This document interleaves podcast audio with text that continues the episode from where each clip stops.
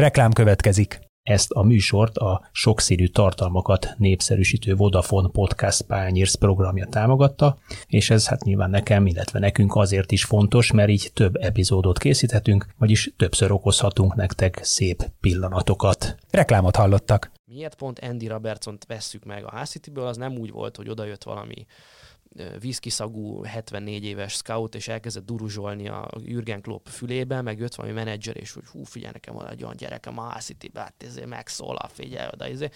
és akkor már nem bírták elviselni, inkább megvették, mert 8 millió apró pénzt, tehát nem így dölt el ez az egész.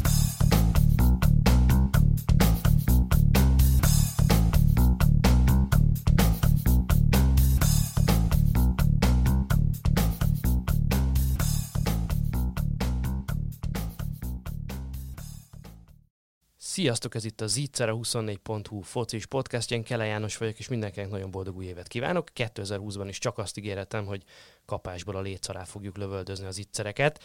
Kálnoki kis Attilával, a 24.hu főmunkatársával, aki ezúttal is itt van velem. Szia! Jó reggelt, szia, és tényleg mindenkinek boldog új esztendőt. No, és kezdjük az évet azonnal egy, hát lehet, hogy kicsit nehezen, elsőre talán nehezen emészhetőnek tűnő témával, de de fontos is most, amikor talán picit az aktualitások hát nem annyira topzódnak a futballvilágban, akkor van időnk erről is beszélgetni. Ez pedig az adatelemzés szerepe a futballban, és azon belül is egy speciális modellnek a jelentősége, fontossága, működése, ez pedig az XG modell. Senki ne ijedjen meg, ha nem hallott még róla, mert ezt fogjuk ma részletesen átbeszélni vendégünkkel, Kocsis Bencével, közgazdász vagy adatelemző és az MLS munkatársa. Szervusz! Jó reggelt, sziasztok! Én is boldog új évet kívánok mindenkinek!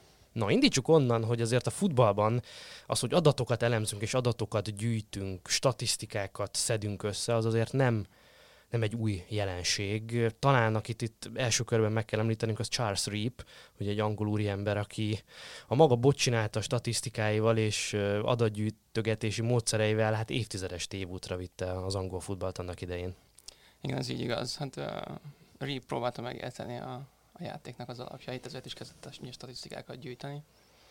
És uh, alapvetően jó adatokból talán az akkori jó adatoknak számítottak, viszont rossz irányba vitte el a, a gondolkodást a labdarúgásról. Ugye az történt, hogy a passzokat számolta az egyes gólok előtt, és az érdekelt, hogy hány passz után születik a gólok többsége és arra jött rá, hogy a gólok nagyon nagy százalék az háromnál kevesebb egymást követő passz után születik, és ebből az volt az ő következtetése, semmiféle reprezentativitást vagy szignifikancia szintet nem mért, ugye, csak a józan paraszt észre azt mondta, hogy hát akkor kérem szépen a passzolgatás itt felesleges, hiszen hiába passzolunk 77-et egymás után, nem lesz nagyobb valószínűséggel gól belőle, úgyhogy dur bele azonnal minél hamarabb előre a labdát, minél közelebb a kapuhoz, és akkor nagyobb esélyünk lesz gólt szerezni. Hát ugye ez a klasszikus root one futball, ami Angliában azért egészen sokáig kitartott. És ezzel jelentősen befolyásolta az angol labdarúgó kultúrát is. És mindezt a statisztikára alapozva, ez, ez veszélyes, mondanák egyesek. De hát, hogyha említhetek egy más valakit itt a történelmből, aki azért hozzánk is közelebb van kulturálisan történelmileg, az Valeri Lobanovski, ugye a Dinamo Kiev legendás ukrán edzője, aki három hatalmas nagy csapatot épített föl, ugye két keggyőztes gárdát a 70-es és a 80-as években, illetőleg a 90-es évek végén azt a Shevchenko Rebrov féle BL elődöntőbe jutó Dinamo Kievet. Hát ő egyenesen statisztikusokkal, matematikusokkal számoltatta a főbb statisztikákat annak idején már a 70-es években, meg a 60-as években, hogy a Kievi Egyetemnek a, a matematika tanszékével dolgozott együtt, hogy minél pontosabb modellt tudjon alkotni a játékról, úgyhogy nem annyira friss dolog ez, hogy adatokkal dolgozunk a futballban. Hát, az öreg az nagyon megelőzte a korát, ugye ezt, ezt mi most pillanatnyilag aktualitásában a Ferencvároson is tapasztaljuk, hogy a Fradi is talán kicsikét másképp áll a futballhoz, mint az összes többi magyar klub, sőt, jelentősen másképp áll a futballhoz, mint a, az összes többi magyar klub. Hogy aztán ez, ez hogyan gyűrűzik tovább nemzetközi sikerekben, az megint más kérdés, és meddig tud eljutni, vagy Rebrov egyáltalán meddig tud itt maradni Magyarországon, meddig tudja megtartani a Ferencváros. De az kétségtelen tény, hogy, hogy látszik az a fajta nyilván a modern eszközökkel, és nem a, a kievi matematika tanszék tanáraival, a modern eszközökkel, hogy Rebro abszolút támaszkodik a, a statisztikákra és a különböző mutatókra. Ja, Lobanovszkinak a nagy újítása talán abban volt, hogy ezeket az úgynevezett játékot leíró statisztikákat az egy dolog, hogy elkezdte gyűjteni, és itt gondolok olyanokra, mint hogy a rövid passzok számában mennyi volt előre, oldalra, hátra, közép-hosszú passzok, hosszú passzok, futás közben labdavezetés, fejjel passzolás, szerelés, megelőző szerelés, kapura lövés, ugye ezeket, hát gyakorlatilag ma is ezeket a statisztikákat böngészük mindenféle platformokon, hát ezt akkor még papírra, ceruzával gyűjtögették az ő stábtagjai a mérkőzések során. Tehát ez egy dolog, hogy ezekkel leírta egyes játékosoknak a teljesítményt, és meg tudta nekik mutatni másnap, hogy hát fiacskám, te csak ennyit csináltál és annyit csináltál, de hogy ezekhez kötött egy célszámot, és azt mondta, hogy adott poszton, adott szerepkörben neked, fiam, ennyit kell ebből csinálnod egy meccsen. Tehát kell csinálnod 60 sprintet egy mérkőzésen. Ha nem csináltál, akkor rosszul játszottál, és az össze volt gyűjtve, és hétfő edzésen vagy összetartáson ott volt kint a falon, és onnantól, onnastól kezdve nem volt kecmet. Ezt ugye ma úgy mondanánk, hogy evidence-based alapon gondolkozott a futballról. Tehát ugye, ami nagyon nehéz a mai világban is, hogy rengeteg benyomás és rengeteg érzékelés ér minket egy mérkőzés alatt, tehát rengeteg ingerencia ér bennünket, az alapján keletkeznek benyomásaink a játékról, de hogy nagyon fontos, hogy ezeket aztán átfuttassuk valamiféle tény és adatalapú rendszeren is, hogy ezekről megbizonyosodjunk, hogy valóban jól éreztük-e. Igen, ez ugye ez absz- abszolút így van. A, a pszichológia beszél különböző hatásokról, amik befolyásolják a, az érzékelésünket, ezeket különböző ö, kognitív hatásoknak írják le. Ezek közül például az egyik jellemző a lehorgonyzás hatás, hogyha valamit ö, számunkra megmutatnak, akkor amellett leragadunk, és nem is tudunk attól elengedni.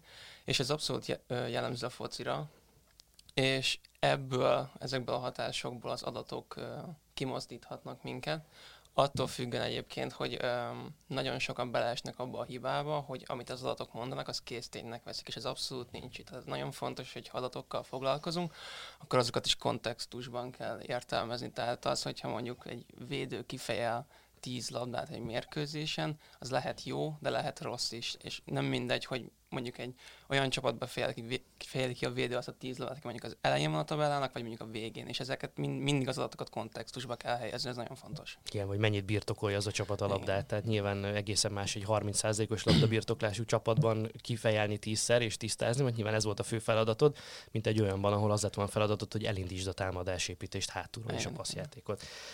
Amit talán még érdemes itt megemlíteni, és akkor ezzel elérkezünk a mába, ugye a Prozon, Opta és hasonló ö, adatgyűjtő, statisztikai cégek mentén egészen szerintem, mint a big data-ig juthatunk, ahol ugye most már gyakorlatilag nem csak adatgyűjtéssel keletkeznek az adatok a játékosokról, hanem, hanem megfigyeléssel, ugye ez a big data, ami ugye keletkezik az, hogy megfigyelünk valakit. Ennek a legjellemzőbb példája talán az úgynevezett tracking data, amikor, amiből ugye megmondják, hogy mennyit futott a játékos, mennyi volt az intenzív mozgás, ebből mennyi volt a gyors irányváltás, stb. Ugye nagyon sok meccsen lehet most már látni a végén, hogy amikor leveszik a játékosok a mezüket, rajtuk van az úgynevezett katapult rendszer, ugye ezekre, ez a vára erősítető szerkezet, ez gyakorlatilag ezt szolgálja.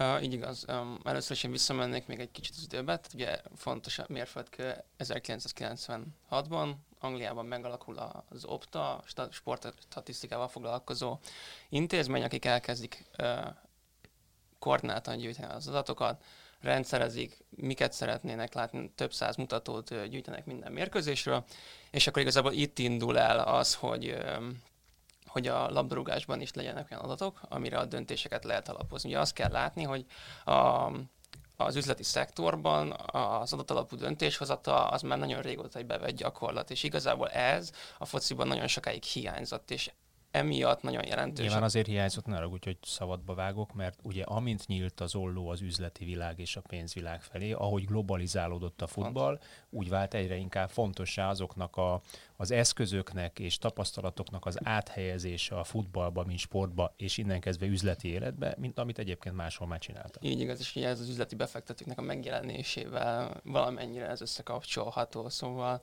ugye 96-ban megalakul az Opta, és innentől kezdve jelennek meg egyre gyakrabban a statisztikák, amelyek először az ilyen... És felszerelik a stadionokat ugye a kamerákkal, a Prozon kameráival, ha jól tudom, Angliában azokat, azt vezették be azt a rendszert először. Igen, igen, igen, igen. És akkor ugye először jönnek az olyan statisztikák, mint például, hogy hány kapura lövés volt egy mérkőzésen, vagy hány gól született, ezután jöttek mondjuk, hogy hány gólpassz volt, vagy hány csel, stb. Viszont ezek a statisztikai mutatók alapvetően érdekesek, tehát ugye ezeket látjuk manapság a mérkőzések alatt. Én ezeket közönségmutatóknak hívom. É, pontosan, viszont ezekből valós információt nem lehet leszűrni, és egyébként itt, itt folytatódott tovább az adatoknak a fejlődése, és így, így jöttek elő különböző ö, mutatók, ezeket az angol on the ball eventeknek hívja, tehát ugye ezek, amikor már olyan... Ö, azok, labdás esemény, bocsánat. É, labdás, labdás eseményeknek, igen, így igaz, ö, amikor ugye azt nézik, hogy ö, mi történik a labdával, például megnyert párharcoknak a száma levegőben, vagy mondjuk a, a földön, stb. stb. És ennek a következménye egyébként majd az XG-nek a megjelenése is. Eszembe jutott egy ilyen úgynevezett fun fact, ugye, hogy ezeket Angliában hívják, hogy Sadio Mani a tegnap szerzett góljával, ugye most már minden egyes, a hét minden egyes napján szerzett gólt a Liverpoolban. Ez, ha valakinek fontos, akkor... vannak, vannak ilyenek. De ezek, ezek egyébként sajtó szempontból, hogy ugye képviseljem a saját szektoromat, ezek, ezek nagyon érdekes dolgok, e, erről lehet írni. Ugye a, a, az XG, amíg eljutunk az XG-ig, vagy a labdarúgó statisztikai mutatóknak, ugye ahogy, ahogy gyűlnek és egyre szélesedik az egyre mélyebb adatokra tudunk szertenni, és egyre más szemszögből tudunk vizsgálni eseményeket, ezek nagy részt a szakmának fontosak, pontosan azért, hogy jobbá tudják tenni és kiszámíthatóbbá, vagy tervezhetőbbé tudják tenni az adott csapat, az egyén, és aztán azon, azon túl az adott csapatnak a játékát. De nekünk, nekünk, a média szakmunkásoknak, és egyébként a közönségnek nyilván ezek, ezek tök érdekes adatok. Szerintem mozduljunk el abba az irányba, hogy, hogy megkülönböztessük azt a kétfajta alapstatisztikát, ami picit e mentén, a törésvonal mentén is ketté osztódik, ugye. Vannak az alapvetően leíró típusú statisztikák, ugye amikor igazából bejött az a sajtóba, akkor ugye ment ez, hogy Sergio Busquets 97,2%-kal passzolt, aztán a világbajnoki elődöntőben csinált olyat 2010-ben a németek ellen, hogy 50 passzából 50 ment jó helyre, erről aztán eszembe jut Lukász Podolski a 2012-es EB elődöntőben, amikor a németek veszítettek a tükörsimán az olaszokkal szemben, ott a Podolski 26 passzából 25 jó volt, de hát ez az alibinek a mintaképe volt, amit ő csinálta, csak hátrafelé passzol gyakorlatilag 20 hatszor balszélső pozícióból.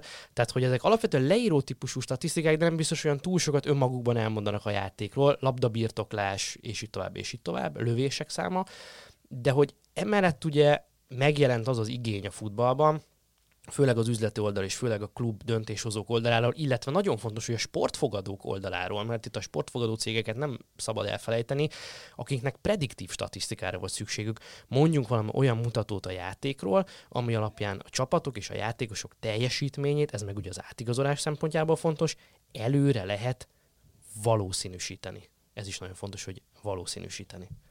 Igen, ugye a, a leíró statisztikák tökéletesen alkalmasak arra, hogy a múltbéli eseményeket elemezzük, és megmondjuk, hogy ebb az elmúlt tíz meccsből mit láttunk. Ugye itt is nagyon fontos az, hogy a statisztikában sokszor előforduló kifejezés az, hogy kis minta vagy nagy minta. Ez nagyon fontos megkülönböztetni, abból kifolyólag, hogy kis mintán a statisztikai zajnak nevezett jelenségnek, amit mi nevezhetünk szerencsének is akár. Véletlen. Vagy véletlennek, annak befolyásoló jelentősége van, viszont ez ugye nagyobb mintán, ez kiegyenlítődik. Szóval a leíró statisztikáknál, a nagyobb mintáknál jól lehet következtetéseket levonni. Viszont ahogy mondtad is, előre jelezni ezekből nagyon nehéz, hiszen hiszen nem tudjuk megmondani egy, egy következő meccsen mondjuk hogyan fog felállni a, az adott csapat. Például a Kloppnak a másodedzét kérdezték, hogy ők hogyan állnak a pressinghez, mert hogy azt látják, hogy a, az elmúlt időszakban visszavettek a, a pressingből, és akkor a másodedző azt mondta, hogy igazából ő ezt nem tudja így kijelenteni, hiszen a, a pressingnek az erősséget mindig az adott ellenfélhez igazítják.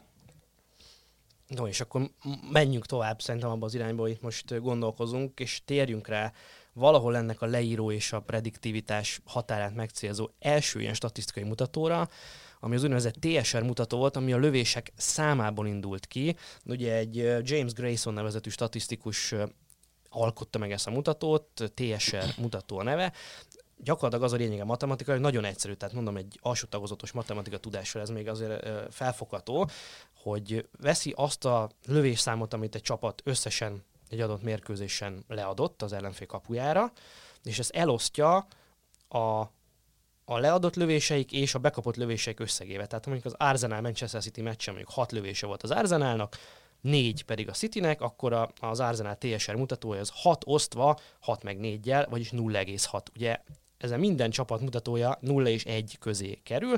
Minél közelebb vagy az egyhez, egy egyes mutató azt jelenti, hogy nem kaptál lövést egy adott mérkőzésen. Itt az jött ki, hogyha megnézték ezt a mintát, és itt csak és kizárólag a lövések számáról beszélünk, ugye az jött ki, hogy egy Premier League mintán 2000 és 2012 között. Azt néztük, hogy soha nem esett ki olyan csapat a Premier League-ből, amelynek ez a TSR mutatója 0,52 volt legalább, tehát amelyik többet lőtt kapura, mint amennyit kapott, és akkor megfogalmaztam mm, nagyon egyszerűen, az soha nem esett ki, és egyetlen egyszer fordult elő olyan, hogy olyan csapat jutott be a legjobb négy közé, tehát a bajnokok ligája selejtezős helyekre, amelynek 0,5 alatt volt ez a mutatója, tehát amelyik több lövést kapott, mint amennyit ő leadott. Ez David Moyes Evertonja volt 2004-2005-ben, ezt nem kommentálnám hosszabban, de hogy az azért jól mutatja, hogy itt egy 12 éves vagy egy 12 szezonos mintáról van szó, nagyon erős korreláció mutatkozott a, a lövések, leadott és bekapott lövések aránya, illetve a teljesítmény között. Ahol ez kicsorbult az életen ez a mutató, hogy nem életszerű, hogy minden lövés ugyanannyit ér egy mérkőzésen. És itt jön be a képbe az XG, ami meg ehhez a TSR-hez képest azt tudja megmondani, hogy a különböző lövéseknek különböző minőségi értéke van, nem mindegy, hogy a félpályáról ívelek kapura, és nagyon sarkítok, vagy az ötös, a kapu torkából az ötösről üres kapura mondjuk egy úgynevezett tepint hajtok végre. Ez megint a, a nagy mennyiségű adat egy adott szintjén elemzésén utáni tovább gondolása, ugye, hogy mire van nekünk még szükségünk ezen túl, mert miért visz ez tovább minket. Egy halvány párhuzamot azért mindig engedjetek meg nekem, légy szíves a magyar labdarúgással amelyik talán ezekben a mutatókban egy kicsikét le van maradva, vagy nem követi úgy a világtrendet ezen a téren, ahogy szerintem kellene, holott egyébként itt ülünk Budapest belvárosában, a harmadik kerületben stúdióban, és erről beszélgetünk két olyan fiatal emberrel, én vagyok az outsider ebben, két olyan fiatal emberrel, akik ugye ezt mondjuk angol sajtóból szívják magukba, ezt a tudást, tehát abszolút elérhető tudásról beszélünk, miközben egyébként nálunk meg, meg, meg nem használják. De a kapura lövés szám, ugye egy sarkított kérdés, nincs is konkrét mutató szerintem a magyar labdarúgásban a kapura lövés számról, de az biztosan állíthatom, hogy nagyon kevés. Tehát a magyar csapatok valahogy nem jutnak el addig a szintig, hogy mondjuk még csak 6 per 4-es mutatókat is produkáljanak, nem beszélve 10-12 per, per 14-16-os mutatókig. Tehát nálunk valahogy a, a, a játék leragadta a, ahogy én szoktam mondani, inkább a birkózásnál, gyömöszölésnél, vagy ahogy Janik, te szoktad mondani, az emberezésnél. Őrületes szerencséd van, mert kiszámoltam az őszi nb szezonra az összes csapat TSR mutatóját, Annyit elárulok, majd ezt lehet, hogy külön cikkbe egyszer leírom, annyit elárulok, hogy az újpesti a legjobb 0,6-tal. Tehát az a példa, amit az előbb elmondtam, és 0,6-ra jött ki, az lehet, hogy az Újpest is az Arzenál helyett. No, de akkor beszéljünk magára az XG-ről, tehát hogyan lehet azt elérni, Bence, erre válaszolj légy szíves, hogy hogyan éri el ez a modell, ezt azért hangsúlyozunk, hogy ez egy modell, hogy különböző minőségbeli számot, vagy minőséget kifejező mm, kvantitatív értéket csatol egy-egy lövéshez, tehát hogyan lehet eldönteni egy-egy lövésről, hogy az most mennyire minőségi helyzet. Úgy kell elképzelni, hogy a, az Optának van egy nagy adatbázisa, abban nagyjából 2017-ben 300 ezer lövés volt benne, ugye ez azóta még tovább fejlődött, még tovább bővült az adatbázis, és erre az adatbázisra a, az adatelemzők egy logisztikus regressziós modellt eresztenek rá, ami igazából azt vizsgálja meg, hogy a, a múltban ugye úgy kell, úgy kell elképzelni az opta adatokat, hogy minden egyes eseményhez, ami a labdával történik, az egy XY koordinátát rendel a pályán, és az egész pálya egy ilyen XY koordináta rendszerként épül fel, innentől kezdve meg tudják nézni, ezek alapján, a koordináták alapján, hogy melyik lövés honnan adták le, és hogy arról az adott pontról a múltban, a múltbeli adatok alapján milyen valószínűséggel született gól.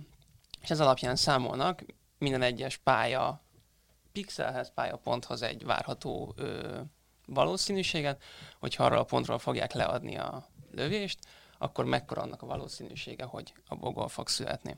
Ö, alapvetően innen, innen indult a modell. Tehát egy két-három évvel ezelőtt itt tartottunk, hogy megnézték, hogy a múltban ott volt az a pont a pályán, és akkor ha leadták a lövést, akkor mi történik. Ö, viszont az elmúlt pár évben, és ez nagyon fontos kijelenteni, ez a modell rengeteget fejlődött. Tehát, hogy azért fogalmazunk hogy az ott ülő adatelemzők sem ülnek a babérjaikon, folyamatosan fejlesztik a modellt, bővítik különböző attribútumokkal, és például az optánál is most már beleszámolják azt, hogy mondjuk a labda és a kapu között hány védő helyezkedik el, a elrugó játékost ö, körül hány ö, védő található mondjuk két méteres körben, akkor a, a labda és a, a két kapufa között mekkora a bezárt szög, ugye minél nagyobb a szög, annál közelebb van a kapuhoz, annál nagyobb valószínűséget rendelnek, stb. stb. Tehát fontosan fejlesztik a modellt, és így egyre pontosabb és pontosabb uh, XG-t, XG mutatót tudunk kapni.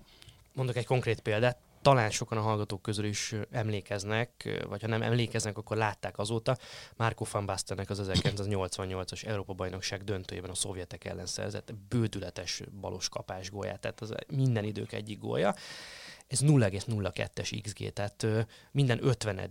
lövésből lőne onnan gólt Marco van Basten. Valószínűleg az egyik éppen egy EB döntőre esett, éppen Lobanovski szovjet válogatottját verték meg akkor a hollandok ugye ezzel a találattal. De mondhatjuk Détárinak a lengyelek ellen lőtt gólját is, aminek nem tudom mi volt az XG-je, de hogy az körülbelül minden századik vagy, vagy ezredik esetben fordul el, az is biztos. Ugye nagyon érdekes, amiket említettél, ez mind így van vannak különböző XG modellek, ahol a 11-es például kiveszik, és úgy jelenik meg egy-egy csapat teljesítmény, hogy csináltak egy meccsen, mint a 1,2 XG-nyi helyzetet, ugye ez ugye úgy jön ki, hogy ugye kumulálják a helyzeteket, mert nagyon nem mindegy, hogy ez az 1,2 XG-nyi mutató, az 30 lövésből jön össze, vagy 5-ből, mert akkor az az, az 5 az nagyon nagy helyzet volt, meg 30-szor lőttek a kígyótérről, és az is ugye kumulálódva lehet egy magasabb szám, ez ugye részletkérdés de hogy a 11-eseket is akkor pluszba hozzáérják, hogy 1,2 XG, plusz volt még egy büntetők, és az azért érdekes, mert nyilván egy büntetőnek egész más az XG-je, és ugye ezt is megnéztem, hogy a Premier League érában 2018-ig, tehát az idei szezon, vagy a igen, az idei szezon mutatói még nincsenek benne.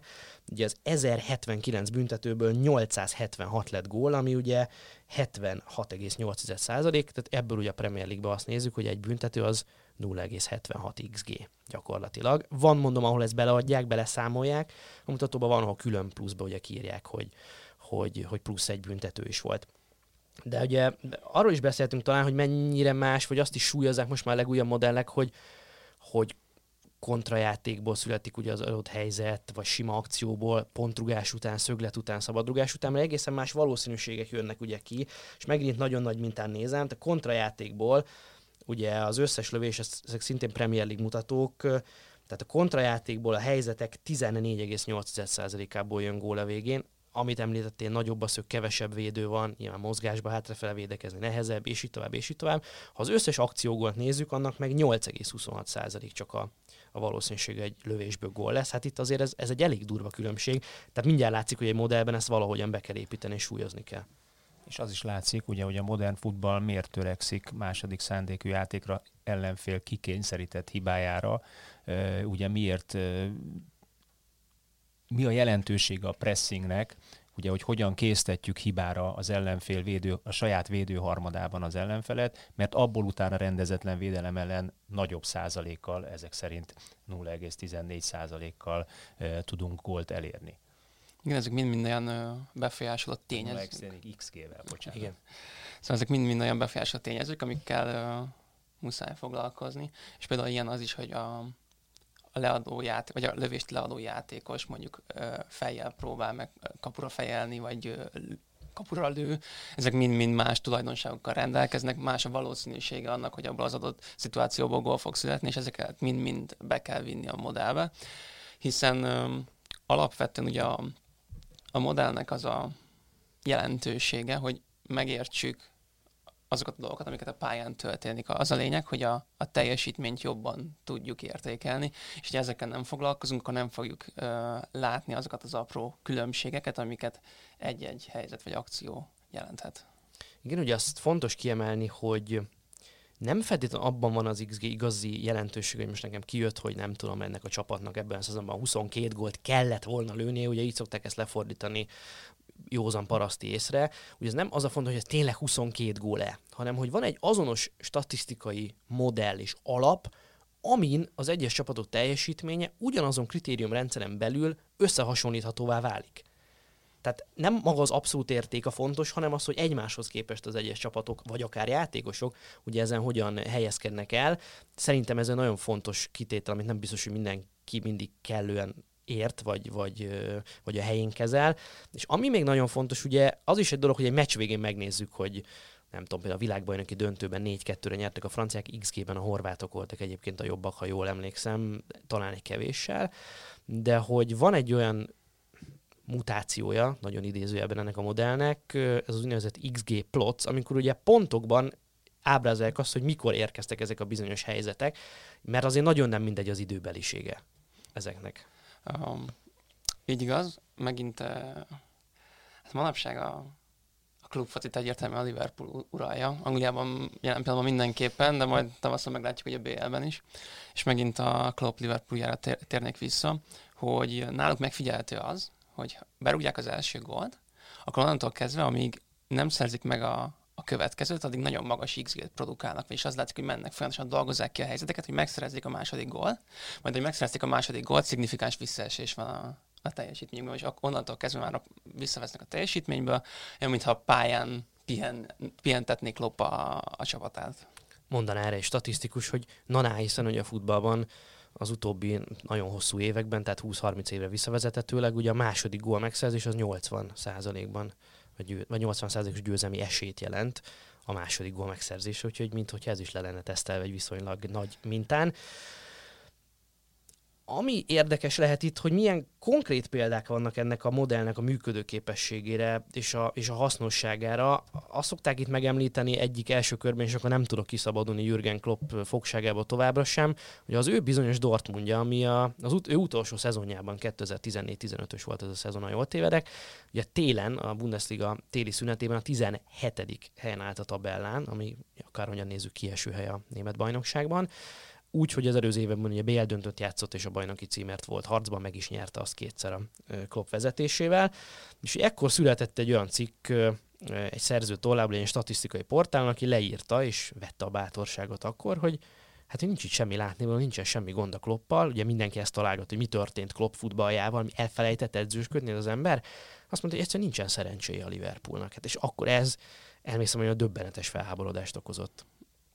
Igen, ugye ez a Kloppnak az utolsó Dortmundi um, szezonja volt.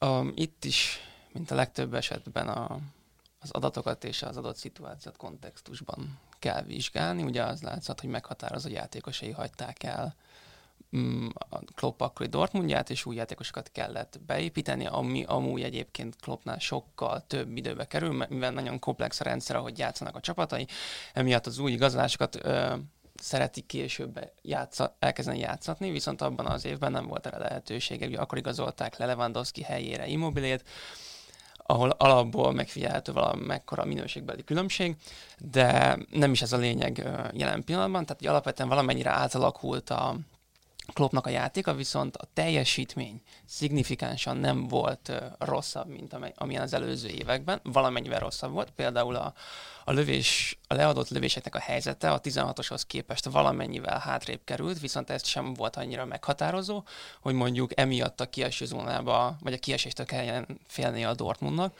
Um, viszont mégis, mégis ott teleltek a, a kieső zóna környékén.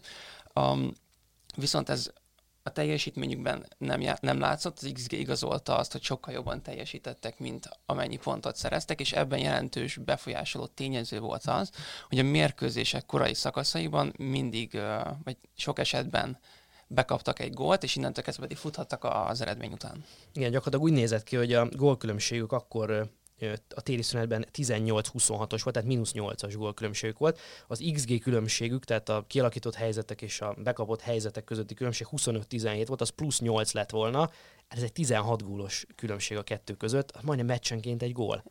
Igen, aztán az tavasszal meg is jött, mert hogyha jól emlékszem, akkor ők ugye akkor Európa Liga helyett Igen. zártak végül, tehát valahol beérett az a, a munka vagy nyugalom, hogy ugye ott akkor Kloppot még nem feltétlenül váltották le tavasszal. De valahogy mégis megpecsételte az ő sorsát. De mégis megpecsételte. Mert ott végül is elfogyott körülötte a levegő. Ugye nagyon érdekes, amikor a Liverpoolba érkezett, ugye Ian Graham, aki a Liverpool elemzési részlegét vezeti, és azért most már viszonylag szélesebb körben ismert, akkor még nem volt az. Ő egy elméleti fizikus, aki Oxfordban végzett egyébként, tehát ahogy itthon mondani szokták, testnevelésből föl volt mentve. Ez Liverpool nem zavarja az embereket. Szóval ő mondta a Kloppnak, amikor megérkezett, hogy hát, hogy nagyon sajnálom, mert nagyon pekes volt a Dortmund utolsó szezonjában, és a Klopp azonnal ugye a nyakába ugrott, hogy ugye, ugye, hát láttad ezt a gólt is, hogy kaptuk, és ú, hát nem hiszed el, és mondta, hogy nem, nem, hát ő egyetlen meccset se látott, ő csak nézi az ő saját kis adatbázisát, és abból ez kiderült, hogy elképesztő pekesek voltak. Na, innestől kezdve meg volt a kémia kettőjük között, úgyhogy nem kell csodálkozni ezen a remek szereplésen szerintem.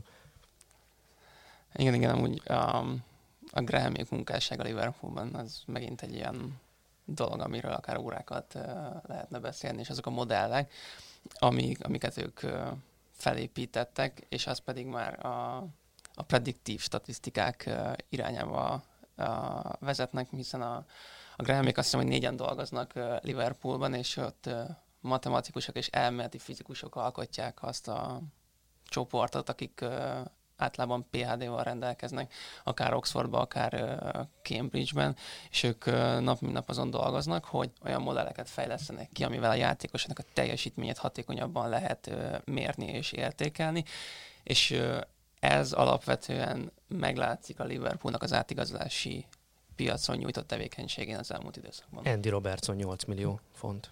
Csak ennyit mondanék. Ugye ugyanazon nyáron vette meg a City Benjamin Mendit 52 millió fontért, és most érződik némi különbség a két játékos között. Igen, bár egyébként ez egy nagyon furcsa szituáció, mert a Bendi, vagy a Mendi előtte ö, soha nem volt sérült, és azóta pedig folyamatos sérülésekkel küzd a Manchester City-nél, ami elég erősen árnyalja a képet, de ettől függetlenül az, hogy ennyi pénzért meg tudták venni a Robertson-t a házhitel, az is azt mutatja, hogy milyen hatékonyan működik a, az elemző, elemző részleg Liverpoolban. Na mondok még egy példát. Ez a Newcastle lesz, nem szabadulva a Premier League-től. Ugye 2011-12-es szezon Ellen Párgyúval ötödik helyen végzett a Newcastle, ugye megelőzve az a, abban az évben BL győztes Chelsea-t például a, a, a tabellán, és ugye ebben a szezonban kapott Ellen Párgyú 8 éves szerződés hosszabbítást a Newcastle tulajdonosától, Mike Ashley-től, ugye ha jól számolom, ez mostanában járna, lehet, nagyon régen nincs a klub környékén ellen párgyú, picit túl lett reagálva, mint a túl lett volna spilázva ez a szituáció. Na azt kell megnézni, hogy a, az előttük végző csapatoknak milyen volt a gólkülönbség abban a szezonban. Ugye a bajnok Manchester City plusz 64-es gólkülönbség, ugye ezzel a gólkülönbséggel előzték meg végül a United-et, ugye ők nekik plusz 56-os volt a gólkülönbségük, az Arsenal lett a harmadik, akkor plusz 25-ös gólkülönbséggel, a Spurs szintén plusz 25-ös gólkülönbséggel, és jön az ötödik helyen a Newcastle, plusz 5-ös gólkülönbséggel. A mögöttük végző chelsea is volt plusz 19-es. Ez már azért jelez valamit, hogy itt valami nem frankó. Ez, ahogy te mondtad, ez valami fehér zaj gyakorlatilag. Um, így igaz, és akkor itt megint visszatérünk oda, hogy a, az nagyon szuper dolog, hogy vannak adataink, de hogyha ezek adatokat nem tudjuk elemezni és nem tudjuk értelmezni, akkor az jelentősen befolyásolja a döntéseket, még a legmagasabb szinten is. És akkor talán a Mike Ashley elé oda teszik mondjuk az XG mutatókat, és látszott volna az, hogy a legtöbb meccsen a, abban a szezonban Newcastle United a szerencsének a jó oldalára került, akkor lehet, hogy a pár gyórány nem tesznek egy ilyen hosszú távú szerződést, nem mondjuk csak egy két évvel meghosszabbítják a szerződését, és megvárják, hogy mi lesz a, a kimenetel. Igen, ugye az expected goals ebből bizonyos XG-ből lehet ugye expected points-ot is számítani, az alapján, hogy az XG alapján az egyes meccseken hogy teljesített volna a csapat, tehát ha többet rugott, mint az, vagy több XG volt, mint az ellenfélnek, akkor nyer, ha kevesebb, akkor ugye veszít, és ha bizonyos szűk határon belül van, akkor ugye X-nek húzzák be ezen a, ebben a bizonyos modellben a, a meccseket. No, hogyha ezt az expected points mutatót nézzük, akkor ebben a szezonban a, a Newcastle 46 ilyen XP-t termelt, és ugye valóságban 65 pontja lett. A következő szezonban ugye 16-ok lettek, tehát majdnem kiestek a Premier League-ből, úgyhogy 41 pontot szereztek, és az expected points mutatójuk 44 volt. Tehát csináltak két statisztikailag ugyanolyan szezont, egy 46 és egy 44 pontos szezont, ami az egyik szezonban 65 lett, a másikban 41. Igazából nem történt semmi, csak a visszatért a statisztikai nagy átlaghoz a Newcastle teljesítménye, csak hát ez majd döbbenetes különbséget jelentett a tabellán. Igen, igen, az elkép, elképesztő különbség tényleg. Tehát egyértelmű, hogy az egyik szezonban valahogy úgy kijött a, a lépés a, a Newcastle Unitednek, hogy, hogy hogy a tabella első felében végeztek. A következőben pedig nem. Most ez más kérdés. Ugye a, a vezetőnek ilyenkor el kell tudni dönteni, hogy akkor mi a, mi a realitás, mit várok el a csapattól, és megbízok annyira az edzőbe, hogy a helyén hagyom, hát a következő szezonban is majd úgy fel teljesíteni, mint az előzőben. Ugye ebben a szezonban történt a newcastle az, hogy az őszi szezonban ugye Dembaba rugdosta a gólokat, mint, úgy, mintha nem lenne holnap, ugye őt aztán később el is vitte a Chelsea, és ugye januárban pedig megszerezték a Freiburgból Papis Dembasissét, aki aztán ugye 14 meccsen 13 gólt szerzett a, a tavaszi meccseken, de gyakorlatilag átvette Dembabának a teljesítményét. Ugye mikor a Dembaba teljesítmény visszaesett valahol a, a valahol a statisztikai átlagozók, jött egy másik játékos, aki szintén elkezdte őrült módon túllőni ezt az XG-t. Ez azért nagyon fontos, mert itt áttérhetünk az egyes játékosokra, ugye, hogy van ez a bizonyos én szerintem téves, vagy a nem én szerintem a statisztika szerint téves berögződés, ugye vannak játékosok, akik képesek túllőni az XG-t. Na most akkor erre Cristiano Ronaldo mutatóit, mert ha van játékos, aki képes túllőni az XG-t, akkor az biztosan a Cristiano Ronaldo. Na most, hogyha őt megnézzük, hogy neki milyen mutatói voltak az előző négy szezonban, ugye tavalyi szezonban lőtt 21 bajnoki gólt 22,8-as XG-re, előtte 26 gólt 27-es XG-re, előtte 25 gólt 25,4-es XG-re, és előtte lőtt 35 gólt 35,6-os XG-re. Ugye ez hát kvázi egál, de minden szezonban egy picit mínusz. Az elmúlt négy szezon átlagában mínusz egy gól. Nagyjából alatta van az XG-nek. Cristiano Ronaldo is. Nyilván ez más statisztikusoknak is felkeltette az érdeklődését, hogy ez miért van, és hát nagyjából az jött ki, hogyha az ő Real Madridos karrierjét nézzük 2010 és 17 között, akkor neki volt egy meccsenként átlagosan 7 lövése, ami döbbenetesen sok. Tehát önmaga 7 lövést termel egy-egy meccsen. Ugye 1490 lövése volt összesen akcióból, és ebben nincsenek benne a 11-esek szabadrugások a Real Madridban. Ennek a 13,3%-a lett gól. A liga átlag, egy átlagos játékos a ligában 11,1%-ot tud, tehát Ronaldo csak 2%-a van egy átlagos játékos fölött ebben az úgynevezett conversion rate-ben, tehát hogy a lövésének hány százaléka lesz gól ami neki az igazi pluszt adja az ő teljesítményéhez, kiszámolták, évadonként plusz 8-10 gólt jelent Ronaldónak, hogy sokkal magasabb minőségű helyzetekbe kerül, mint az ellenfelei.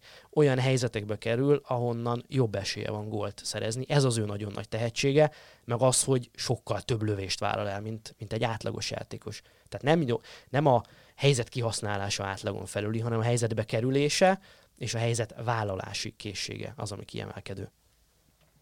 Igen, ugye itt a az a fontos megint, hogy az adatokat kontextusban elemezzük, és ide már sok hagyjára visszatérek. Ha az egy dolog, hogy megnézzük, hogy mondjuk egy játékosnak mennyi a várható gólja, mondjuk egy mérkőzésre vetítve. Viszont, hogyha valaki 10 percet játszott, az nem ugyanannyi, mint hogyha valaki 90 percet játszik. Ezért is kell az adatokat egy azonos alapon vizsgálni. Például, hogyha mindegyik adatot 90 percre vetítjük, akkor az alapján összehasonlítóvá válnak, és ez remekül kirajzolja Ronaldónak azt a képességét, hogy ő 90 perc alatt sokkal magasabb minőségű gólhelyzeteket fog tudni kialakítani. Például, a megint Liverpooli példára visszatérve, Salah két évvel ezelőtt sokkal magasabb XG-t átlagolt 90 percre, mint például ö, most. Általában egy, ö, a csatárok ilyen 0,55-0,58 körüli XG-vel, hogyha tevékenykednek, az már nagyon jónak ö, tekinthető 90 ö, perces alapon, ugye, ami azt jelenti, hogy két meccsenként ö, szereznek egy gólt, körülbelül hozzávetőleg. Salah jelen az, az idei szezonban 0,6 körül értékel, tehát még most is magasabb, mint az átlag, viszont az űrszezonjában ilyen 0,8 körüli átlagon átlagolt, ami elképesztő, és arra fontos figyelni, hogy ezeket az adatokat azonos alapokon vizsgáljuk, és akkor összehasonlíthatóvá válnak tényleg az egyes játékosnak a teljesítményei. Az előbb nem mondtam igazat, mert van egy játékos, aki túl tudja rúgni az XG-ét, úgy hívják, hogy Lionel Messi. Ugye neki az előző öt szezonját szintén megnéztem, hogy plusz 7 gólban van átlagosan szezononként az XG-hez képest. Másik kávéház. Mindenkihez képest. Mondjuk még két példát, mert, mert szinte ugye nagyon látványosak. Az egyik, majd hazai példa lesz, ő Attilánk is kedvezzek. A másik viszont Szulsár, Olegonnál Szulsár esete tavaly márciusban, lassan most már egy éve lesz, hogy legyőzte a Manchester United idegenben a Paris Saint-Germain 3-1-re, és ezzel tovább jutott a bajnokok ligájában. Nem sokkal később Ole Gunnar szerződését meg ö, állandóvá tette a United-et, kinevezték ö, megbízott edzőből menedzserré, azok után, hogy az idegenbeli győzelmeket tekintve, ugye zsinórban rekordot döntött a csapatnál, nyert idegenben a Chelsea ellen, a Spurs legyőzte, és itt tovább, tehát nagyon nagy skalpokat hozott a klubnak. Ezután úgy döntött a vezetőség, hogy, hogy azzal honorálja, hogy őt kinevezi három évre a klub menedzseréül. Bizonyos kígyóváló statisztikusok akkor is itt hát felvonták a szemöldököket, és azt mondták, hogy lehet, hogy nem kellett volna ezt ennyire elhamarkodni, mert ha megnézzük, és itt a PSG meccs időpontjában vagyunk, március 6-a, hát lőtt a United Solskjaer alatt 39 gólt, de csak 29 volt az XG-jük, tehát egy 10-zel fölörúgják az XG-jüket, ez nem biztos, hogy föntartató lesz hosszú távon. Hát bejött. Ez hogy a befelé pattan a labda. Ez a befelé pattan a labda. Most egy ideje nem pattan befelé a labda. Összesítettem, ugye plusz 10 indulunk, összesítettem a teljes szújsjárérát, hogy mi történt ugye a, a, a, nagyjából abban az egy kicsit több mint egy évben, mióta ő a csapat menedzsere. 86 gólt szerzett a csapat összesen 84,06-os XG-re, tehát még mindig kettővel fölötte vannak, tehát az az elején bekövetkező hatalmas túlteljesítés még mindig nem egyenlítődött ki teljesen, és hol van már a csapat teljesítmény attól. Tehát most ha nagyon gonosz akarok lenni és leegyszerűsít, de még mindig van lejjebb egy picit, mert még mindig nem zárult össze az olló. De hogy összességében nem kell meglepődni azon, ami történik, mert ez valahol a számok, még ha pici is volt az a minta az elején, azért valami rengeteg következtetni. Igen, és ugye ez például, ahogy említetted is, hogy a, az elején ugye a 11-esek mennyire befolyásolják ezt az egészet. Ugye United a szezon elején rengeteg 11-est kapott, amiket vagy tudtak értékesíteni, vagy nem, és azok mind-mind befolyásolják ezeket a, a, az adatokat. Ja, most úgy állnak a Premier League-ben 32 rugott gólyik van, 32 és feles x tehát gyakorlatilag hozzák a statisztikai átlagokat, tehát ebből a szempontból nem igazán érheti szó a ház elejét. Na és a másik példa lesz a magyar. Ugye egy friss fejlemény, hogy Herceg András fölállt a DVSC kispadjáról, mint a tavalyi bronzérmes csapat idén nem szerepelt túl jól a, a bajnokságban. Hát nem mondom, hogy a kiesés réme fenyegeti, de igazából igen. És ugye, hogy ez most mennyire volt közös megegyezés, azt hagyjuk is. Lényeg, hogy edzőváltás történt a Debrecennél. Megnéztem, hogy a tavalyi szezonban, amikor harmadik lett a Debrecen, akkor hogyan teljesítettek. 44-39-es volt a gólkülönbségük. Ugye az XG különbségük az viszont 48-47-es volt, ha kerekítek. Tehát gyakorlatilag négyel jobb volt a, a gólkülönbség, mint amit az XG mutatott, tehát négy gól az beesett gyakorlatilag. Ugye 19-20-at, hogyha nézem, akkor 25-30-as a gólkülönbség, tehát mínusz 5. Az XG különbségük az meg 22-24. Tehát gyakorlatilag itt meg van egy mínusz kettő vagy két és fél, hogyha itt a teljes számokat nézem. De ha összesítem ezt a két szezont, akkor mi történik? Hát volt 70 XG-jük, és szereztek 69 gólt, ez gyakorlatilag egál, és volt 71 és fél beszedett XG-jük, tehát amit bekaptak, és kaptak 69 gólt, ami hát szintén majdnem egál. Mi a kérdés? Kiegyenlítődött, a, ami tavaly beesett, és nagyon nagy szerencsé volt sokszor a Debrecennek, sokszor nyert meg olyan meccseket, amely játékképéből nem következett.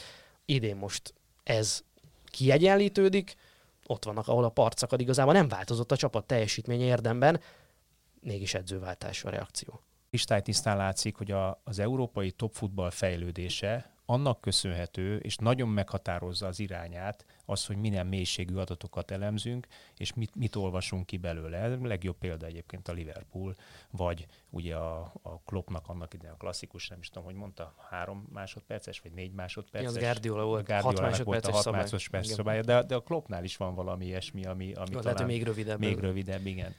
Tehát ezek, ezek mindebből, tehát ezt nem a kisjukból szopják ki, hanem ezekből az adatokból elemzik le nekük, és ebből alkotnak olyan képleteket, megoldó képleteket, amit aztán leoktatnak, és ez egy nagyon fontos dolog, leoktatnak a játékosoknak, és a játékosok ezt ki tudják vinni a pályára.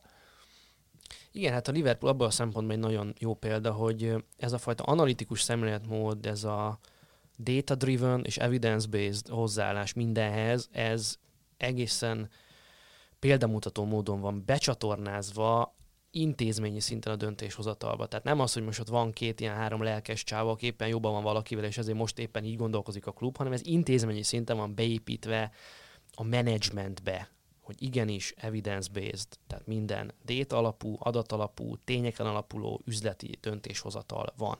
Miért pont Andy Robertson-t vesszük meg a City-ből, az nem úgy volt, hogy odajött valami vízkiszagú 74 éves scout, és elkezdett duruzsolni a Jürgen Klopp fülébe, meg jött valami menedzser, és hogy hú, figyelj, nekem van egy olyan gyerekem a city hát ezért megszólal, figyelj oda, izé.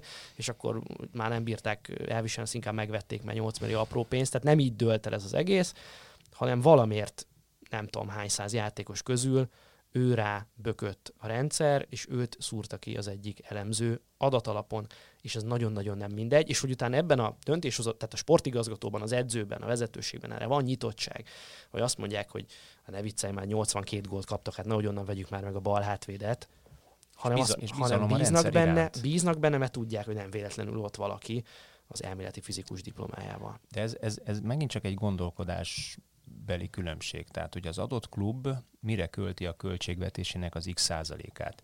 Vesz egy újabb icset, picset, csicset, adott esetben kispadra, vagy ide-oda-oda, vagy pedig alkalmaz négy olyan fiatalembert, szerintem Csicsnek a bérének körülbelül a feléért mind a négyet, vagy mondjuk Csicsnek a bérére alkalmaz négy ilyen fiatalembert, aki egyébként olyan adatelemzéssel tud szolgálni, amiből épülni tud rövid, közép, de hosszú távon mindenképpen az adott klub.